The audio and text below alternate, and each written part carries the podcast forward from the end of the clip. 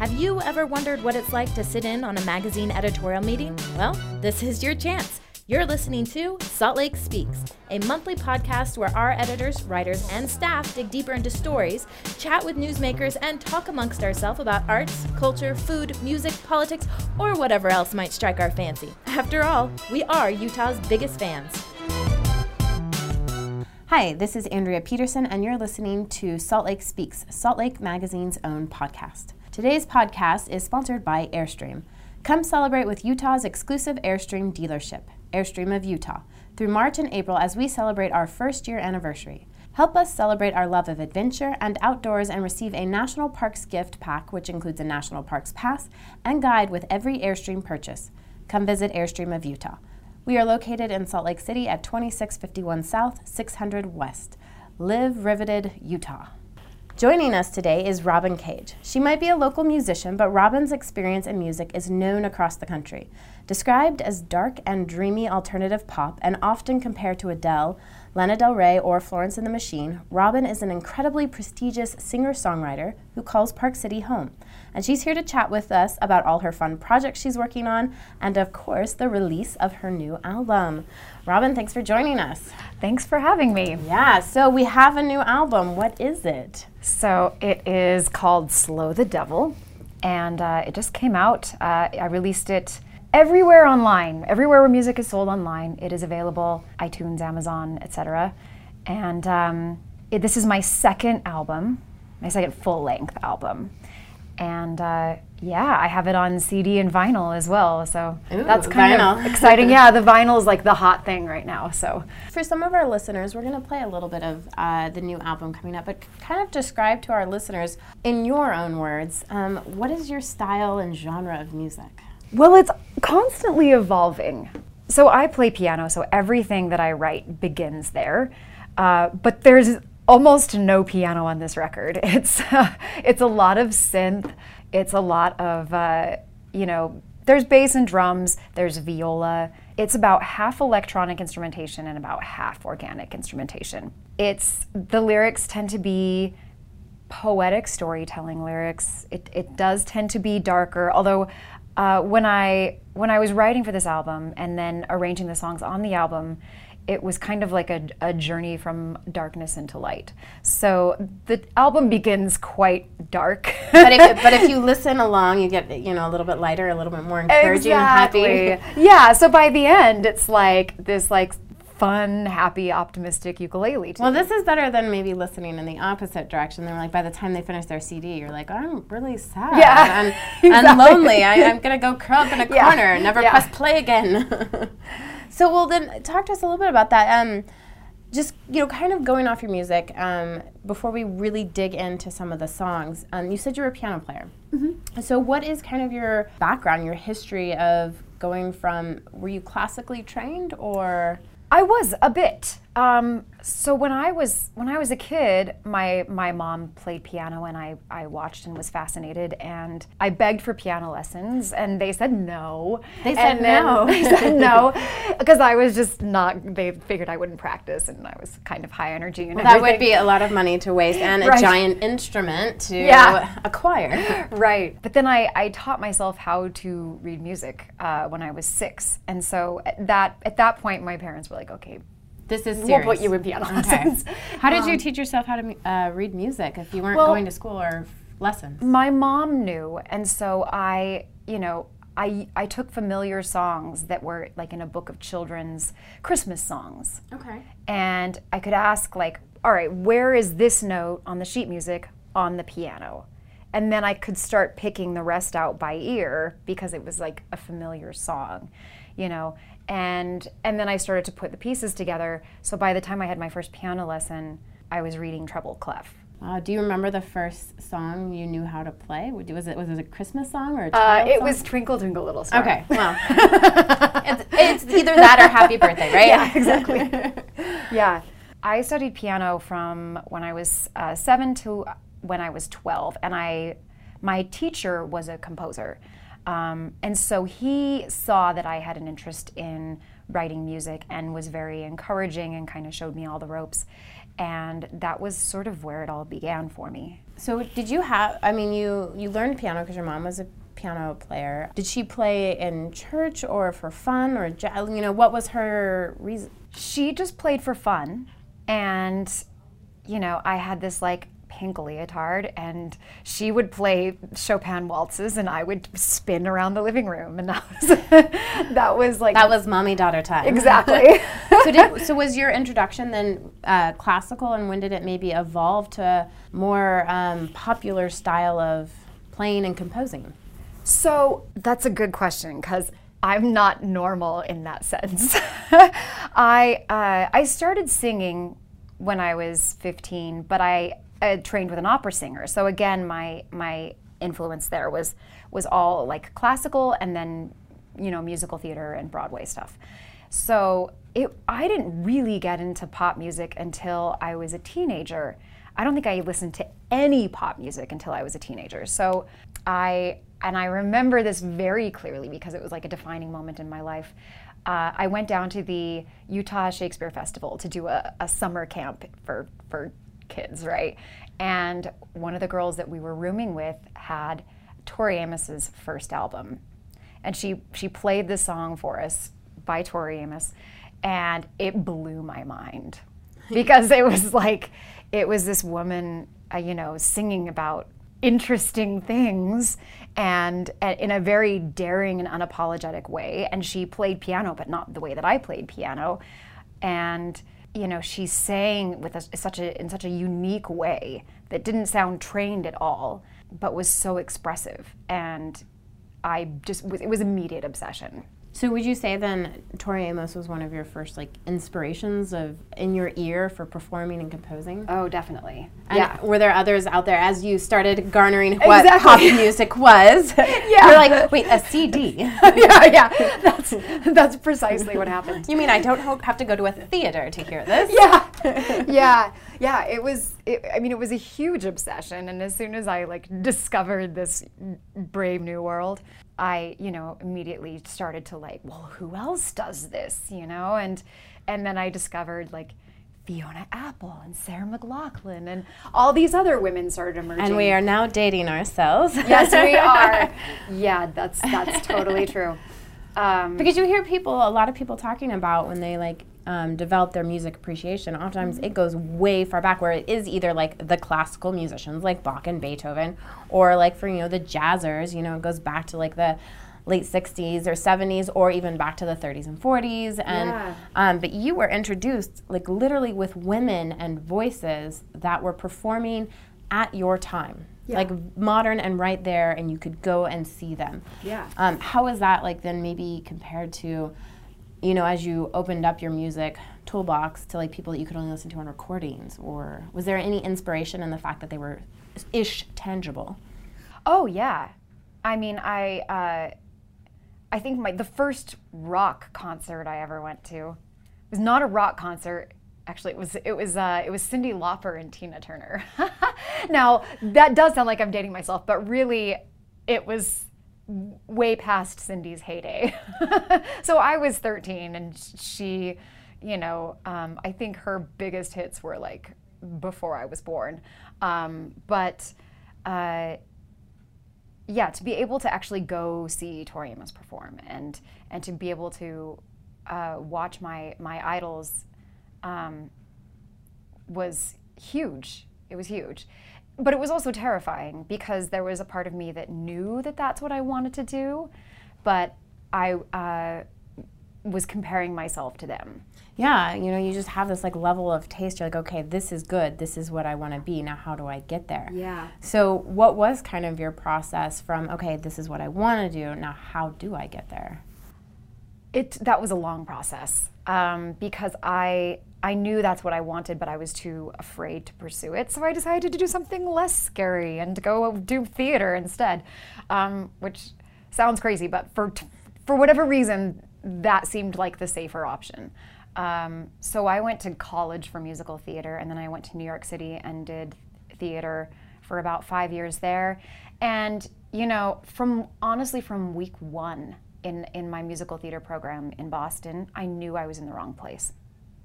How did you like? Was it a feeling or just the the, the things that you wanted out Right. of your musical experience? Yeah, it was it was both.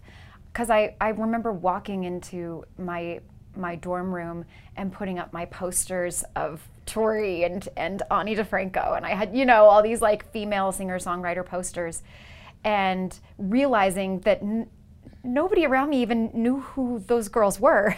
And and everyone just listened to show tunes all the time and that's all they listened to. And i enjoyed that. I i really enjoyed it a lot but that was not my biggest love at all. And and i think that if you are going to do musical theater as like your life's pursuit you have to love it more than anything else in the entire world. And that was not me and i knew it So what was kind of I mean it's hard when you're in college and especially in the art world, you know, you kind of just like dancers have to decide to be ballerinas at like 12, you know, if you're going to do musical theater, like you have to do it in your prime, your body Yeah. physically and everything. So when you're in the middle of college and you're pursuing this career 100%, what was kind of the trigger that switched you're like, okay, no, this isn't it. I I have a different calling. So what happened? It actually kind of happened by accident. So, and I was living in New York at the time, and I I'd kind of, whenever I booked shows, I was thrilled and I, I had a wonderful time. But then between the shows, it was like deep depression and anxiety and wondering what I'm going to do with my life. And it was during that one of those times when I was between shows that I I I was looking in the backstage magazine classifieds where they list all the auditions and castings and I saw that there was a music producer that was looking for new talent.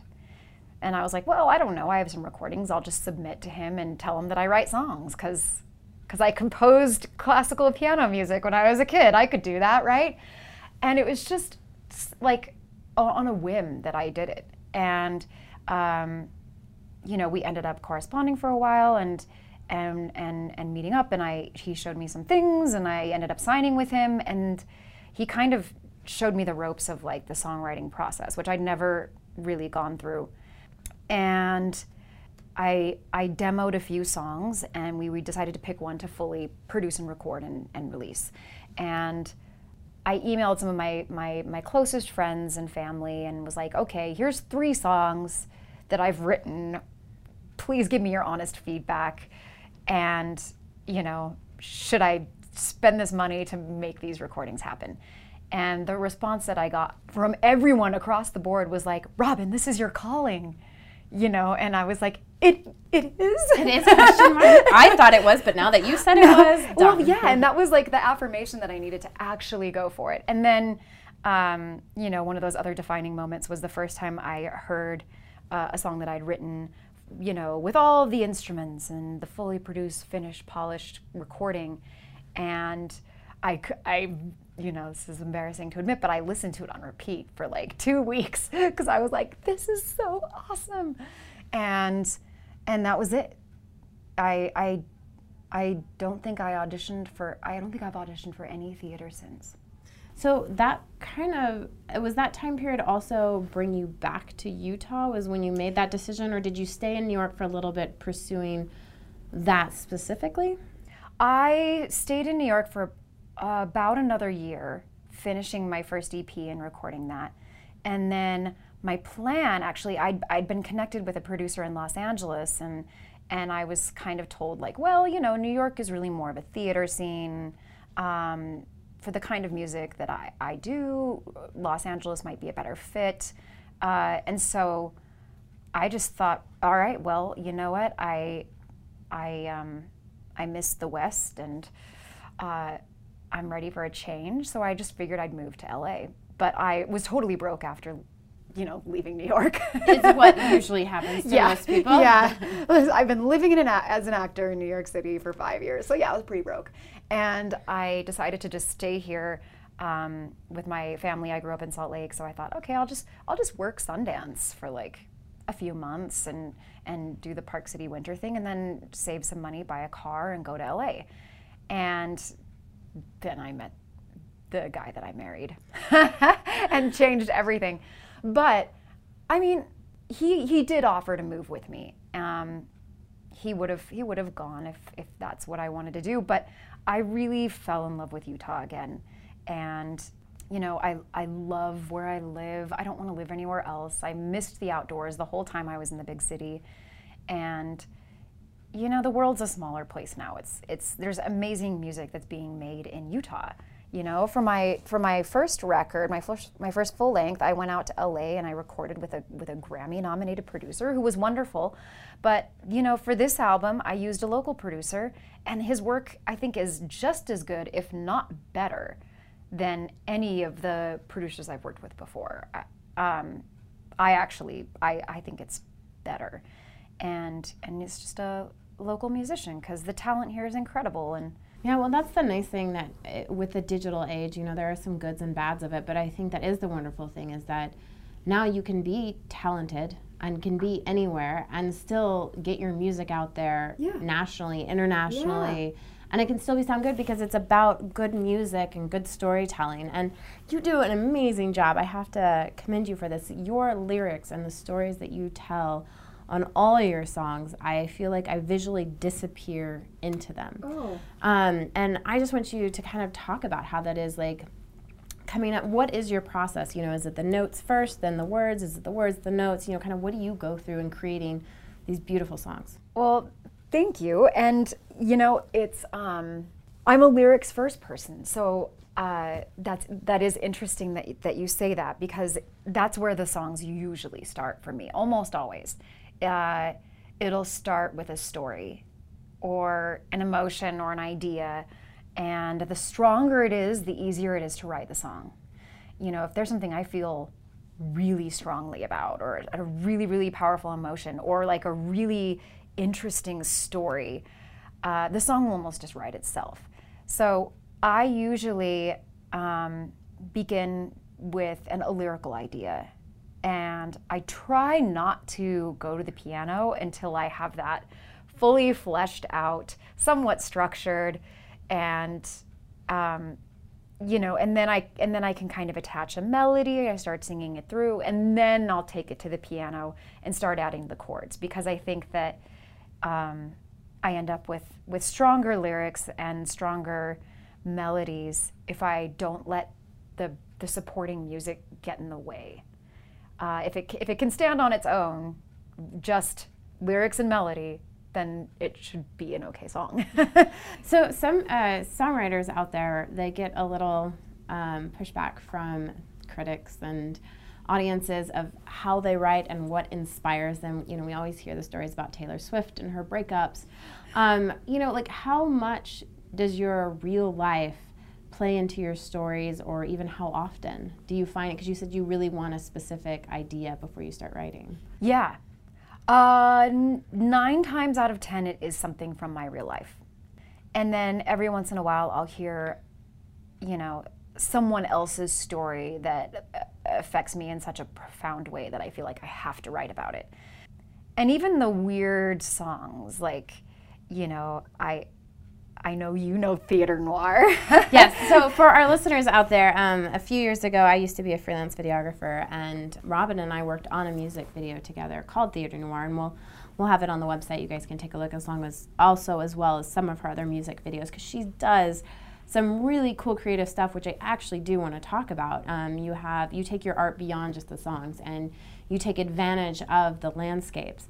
Um, but we'll touch on that in a second. But yeah, like talk about like something like theater noir. Yeah, so like that one seems like you know on the surface it's a uh, kind of super weird a story about circus freaks.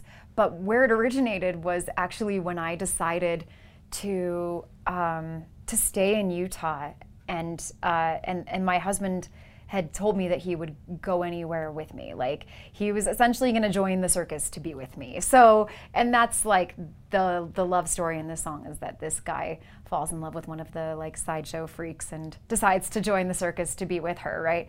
So that's that's where that came from. So that story, you know, I'm I'm the tattooed lady, and my, my husband she really isn't. I'm really not. I have no tattoos, but. Um, but you also, when we were working, I remember we talked about it a lot because you actually got huge involvement from the community with, you know, a social media campaign and Kickstarter and, and getting people involved and really encouraging people to embrace basically their inner freak. And I think that you have a lot of these and, you know, we'll kind of jump into your new album but there is beyond just stories you have messages and um, behind what you're doing you know like such as this new one slow the devil and you talk about it you know having this thing of what unity and freedom mm-hmm. that you kind of process through for it? Yeah. I and that was a kind of by accident actually. It was when i when i started to choose the songs for the record and i was looking at the recurring lyrical themes i i found that um, a lot of it was like unity versus division and darkness versus light and i think that that came from the polarity in our society. I was going to ask you if it seemed to like affect yeah. the current events affecting Ex- anything. Yes, I mean deeply, and it, I did not do that intentionally, but it's very obvious to me now that that it did, that it, it, it found its way into my songwriting and into the music, and um, and so those themes are all over the album, and sometimes it's like division from me and another person, or me and society, or me and myself. You know, it's uh, those are some of the themes that are that in, in so, the songs. Well, then walk us through like um, one or two of your favorite songs on the album, and kind of what the inspiration are, and you know what the theme is that you kind of want people to hear. Yeah. So. Um, okay. So one of the ones that I kind of just referenced is called "This Means War," and yeah, it's funny you talk about Taylor Swift and and I uh, when I first was writing this song and, and running it by a few people, they're like, "Oh, do you have like beef with someone? is this like a Katy Perry, Taylor Swift kind of thing?" And I'm like, "No, this is like me versus the like voice in my head. this is me and my inner critic." And and kind of just talking about how I've learned how to turn down the volume on that voice in my head that that occasionally gets like nasty and berates me and it's you know it's the insecurity it's the the fear and learning how to just kind of ignore that voice well we'll know? go ahead we'll play you a little snippet of it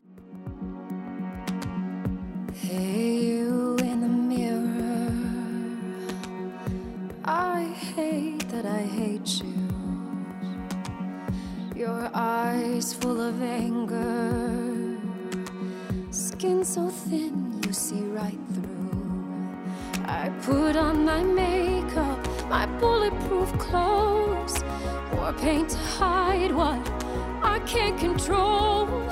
Words be my army, smile be my sword. Tonight you can't harm me. Tonight this is war. Tonight this means war.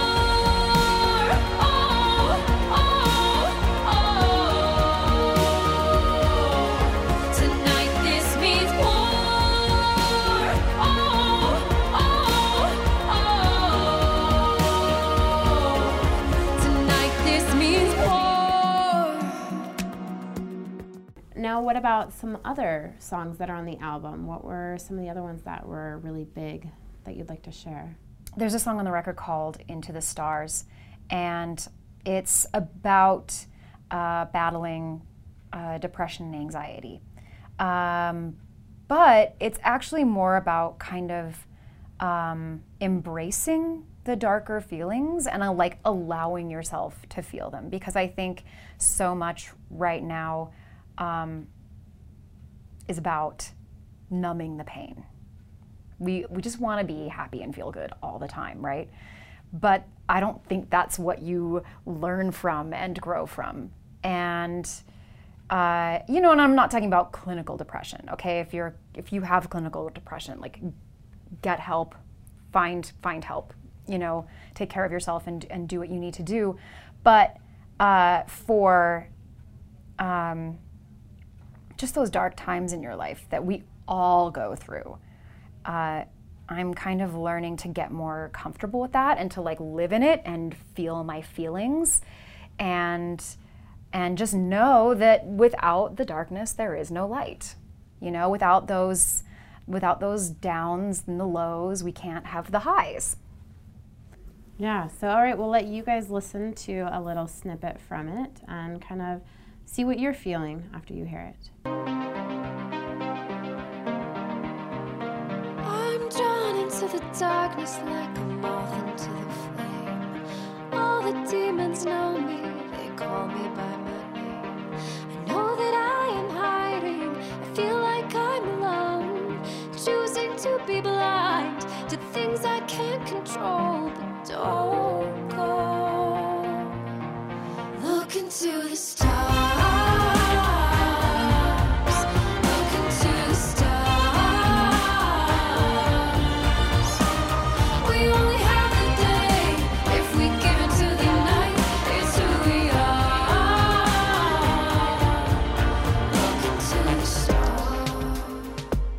Know, talking about these ones with messages um, and growing through them, and like you said, even this whole album starting dark and growing to light. For you as an artist and a musician, the process, how do you feel coming on the outside of now releasing this album and telling these stories? Has it been kind of therapeutic for you? Oh, absolutely. yeah, it's uh, it's fun to see it all come together, and I feel like this album actually came together uh, particularly well because there is such diversity among the songs that it could have seemed like such a hodgepodge. Um, but my my producer is brilliant and he helped make them all cohesive and then i felt like the order of them on the album also made sense so that like even though most of it like you start out with this dark electronic stuff by the end you're at the happy ukulele song So if you listen to, it on shuffle, you might experience something. be like what bit going on yeah exactly don't listen on shuffle that's probably not the way to experience this So listeners, record. listen to that. Start from Yeah. beginning to end. Pause if you need to use the restroom, and then come back. That's right. yeah.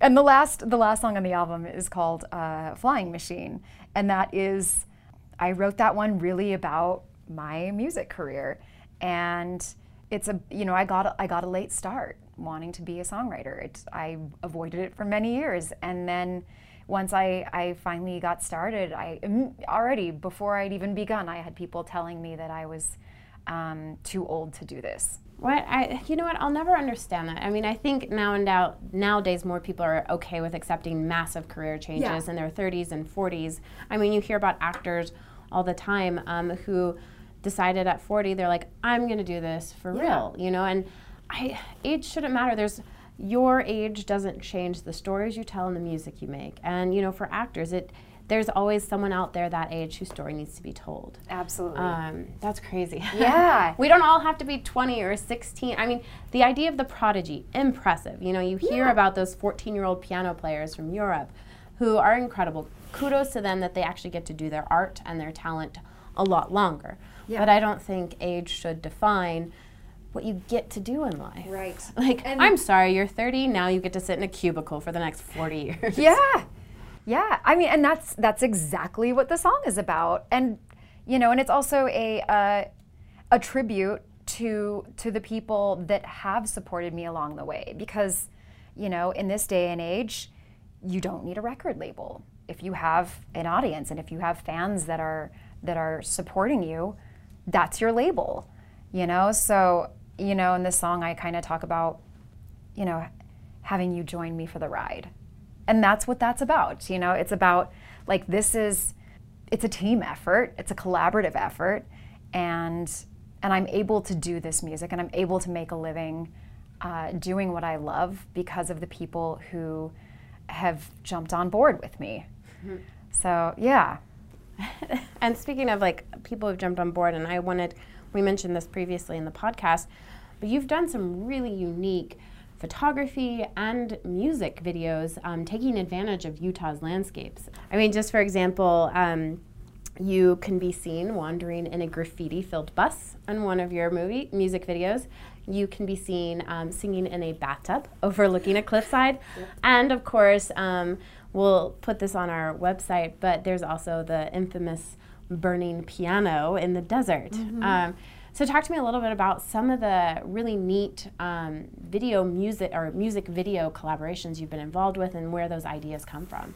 Well, yeah. I mean, we are incredibly lucky to live where we live because the the geography, the scenery here is so diverse. You know, I can film a video that's in Red Rock Desert and Slot Canyons and then do one that's up in the mountains and in a you know we went to donut falls in the winter for one and the waterfall's frozen. It looks completely surreal. And you know then you can go out to the salt flats and it looks like a you know post-apocalyptic wasteland. And and so it's like well you know we we have all of this incredible scenery like right outside our doors. And so why not take advantage of that So, how do you take your songs and then um, how are you inspired to create a visual story out of your words and music? Is it oftentimes in something already in your head, or do you collaborate with like the maybe cinematographer and like you know, is it fictional, nonfiction, abstract? You know, I don't know where the ideas come from. they that's, that's, that's a good question. I am not sure where I get my crazy ideas. it was like 3 a.m. in the morning. yeah, exactly. I mean, some of them I can't even take credit for. Like I had a fan who was like, "Hey, you should like get a clawfoot bathtub and take it out into the desert and do a video." And I was like, "Oh, Done. doing it, done." you know. Um, and so, so I don't know where. I think half the time I'm I have an idea of the basic look that I want for a video. Uh, but the details actually come from the places. You know, so when I was shooting Slow the Devil, I didn't know about Donut Falls freezing over in the winter, but I was like, I don't know, I want something like I want it to look like hell is frozen over.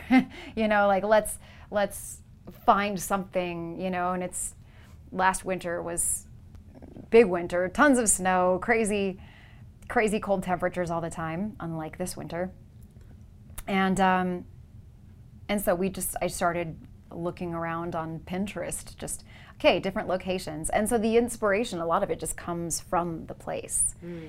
And and then I think like, oh well that matches this lyric in the song or you know go down to the river when I'm talking about the water and yeah, that kind of thing. So I try to find I try to find visuals that are complementary but not obvious. Yeah. Well, I guess if you were still in New York, it would be another skyscraper. Whereas here in Utah, you're able to take advantage of it. Yeah. Well, uh, just one kind of final question. You know, what has it been like being an artist here in Utah? One, it's home, and one, you know, it, it isn't the, one of the coasts. Yeah. You know, how has it been being a musician, being Robyn Cage, um, right here in Park City? I think it's great, actually. it really is because you know there, um, especially in in Park City with the the tourism, there are tons of opportunities to play live music, and you can play to a fresh audience every single night. I mean, during the season here, I don't need to tour. Which is awesome because a lot of artists, in order to just make a living, need to tour. Um, I can tour, but I don't have to. So that's really nice. And, you know, as I uh, have mentioned a couple times, the talent here is unreal. Um, and I think that a lot of that is uh, just the culture here. You know, people who, who are born and raised here tend to stay here. So people who, you know, are extraordinarily talented and, and under different circumstances would probably move to New York or LA or Nashville, they end up staying here, which is, is great for finding collaborators. It's a really interesting and diverse music scene here as well. There's a different, I think every town has like a different vibe. You know, um, in Provo, the music scene is insane. There, there's tons of original music. Uh, it tends to be like alternative synth pop kind of stuff, right? And then in Park City, like you've got the jam bands, and in like Salt Lake's got like an amazing like metal scene, you know. So it's just it's so funny. It's but whatever you're looking for, you you're gonna find it in proximity. Speaking of finding, how can our listeners find you? You know, maybe get your album, follow you, or you know, just even find out when you're performing again. Yeah, um, I'm I'm on uh, all the socials. Um, I'm Robyn Cage Music on Instagram, Facebook, and Twitter, and then and Robyn is spelled with a Y. Uh, and then my website is a good place to find or buy my music or just listen. Um, it's www.robyncage.com, Robyn with a Y, and then cage just like a bird cage. And uh, I'm on Spotify, I'm on Pandora, iTunes, Amazon, Google Music. Um, my YouTube channel is where I try to direct people um, who have uh, never been introduced to my music because I think that that unique visual element is is a cool introduction. And I have some cover videos up there that I think are are fun too if uh, you want to hear something familiar but like a different twist on it. Well, um, Robyn, I just want to thank you for joining us today. It's been fun. It's for me personally just to be able to catch up and hear your music since it's been a while since we worked together. Yeah. um, for all of our listeners out there, again, you can find this episode as well as any of the other episodes of Salt Lake Speaks at saltlakemagazine.com slash podcast. And on that note, we're going to play you out with one of Robyn's new songs, All Smoke, No Fire.